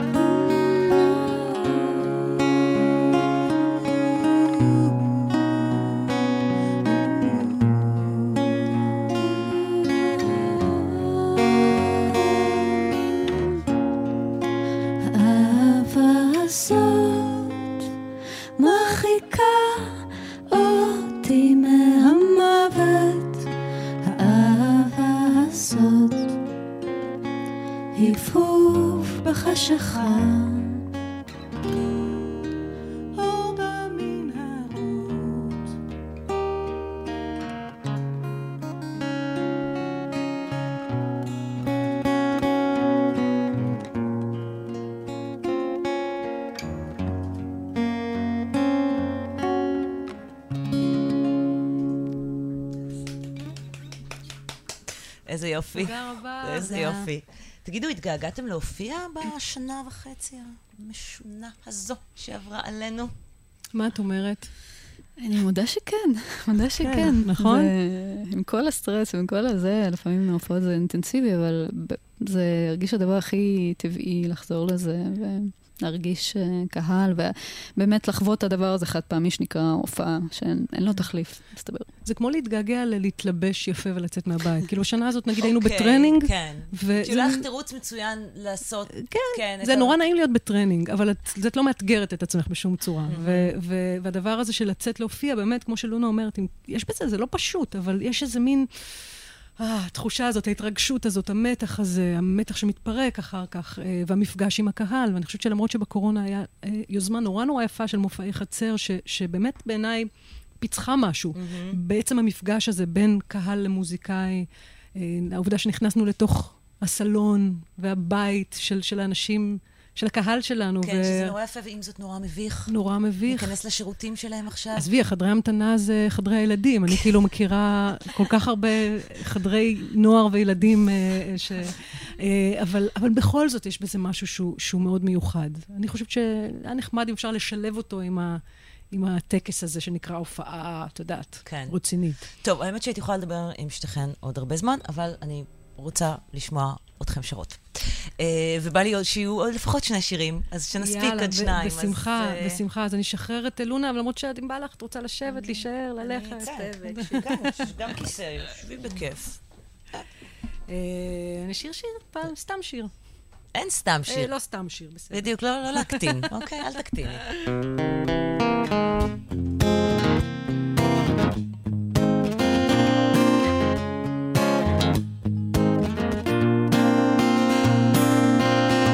לא ידעתי מה לומר, היא עצרה בצד הכביש, ונלקח ממני משהו שלא היה שלי. לא ידעתי מה לומר, היא חתמה את השיחה, וידעתי שהפעם, בלי ספק, זאת הפעם האחרונה. כל הגשרים כבר נשרפו מזמן, רק אני לא ראיתי מרחוק עשן. כל החיילים שלי הלכו לשם.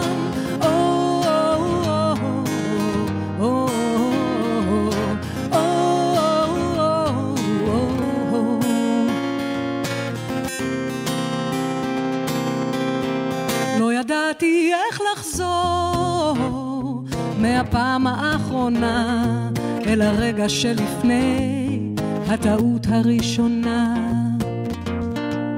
לא ידעתי איך לחזור מקרקעית הבור אל מפלס הנשימה, אל הפעם, אל הפעם הראשונה. כל הגשרים כבר נשרפו מזמן, ורק אני לא ראיתי מרחוק עשן. כל החיילים שלי הלכו לשם.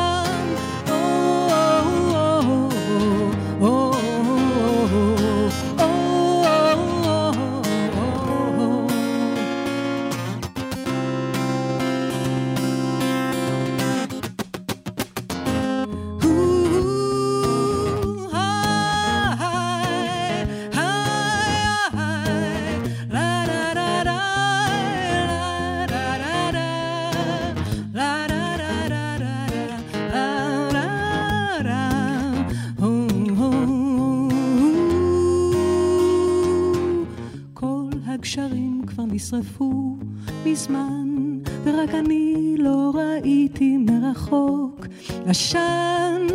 כל החיילים שלי הלכו לשם.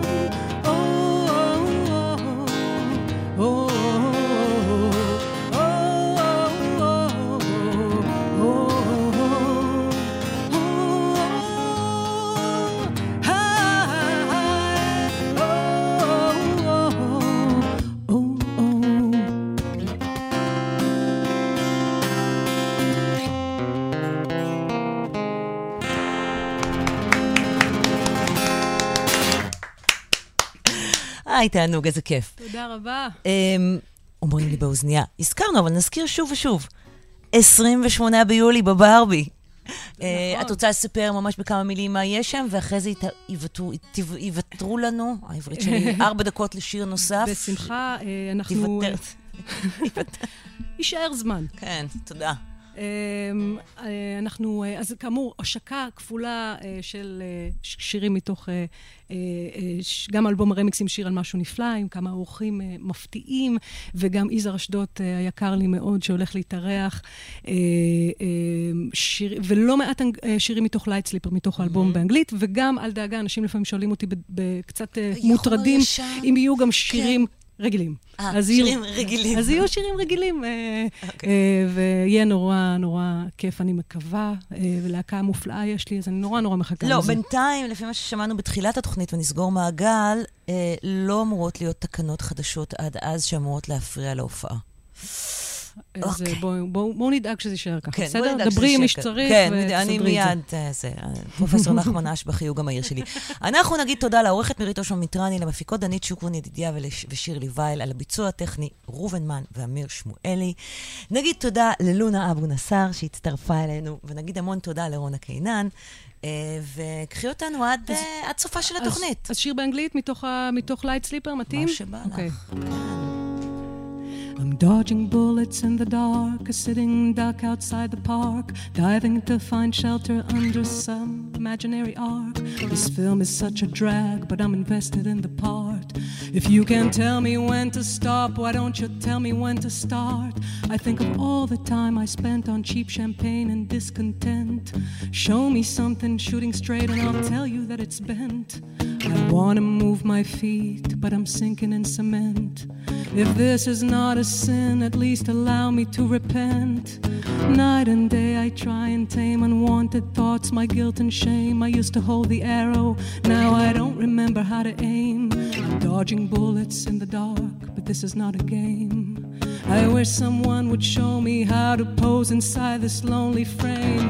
You said something that caught my ear. You said something that caught my ear, and ever since September, I've been waiting for this feeling to just disappear. That I'm just buying time, transforming this into a rhyme. I can't think of a better way to suffocate it in its prime. Why would I return to the exact scene of the crime? It's such a thrill to think of you that all the bells inside me chime. Look at all the mess we've made, magnetized to this jade. It's self inflicted pain, but we know where we hid the blade. Something lost and found eventually will fade. I thought I dodged a bullet, but it seems it was a hand grenade. You said something that caught my ear. You said something that caught my ear, and ever since September, I've been waiting for this feeling to just disappear.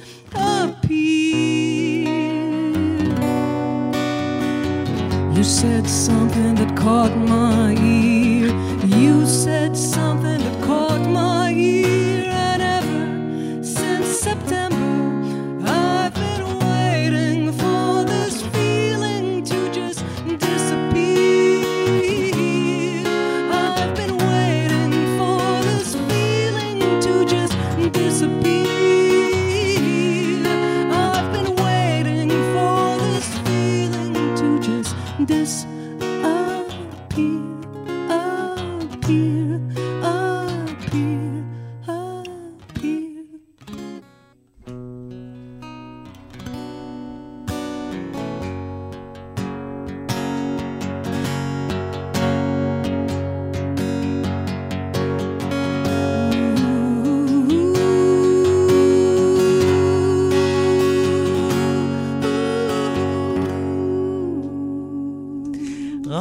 קינן, תודה רבה רבה רבה רבה.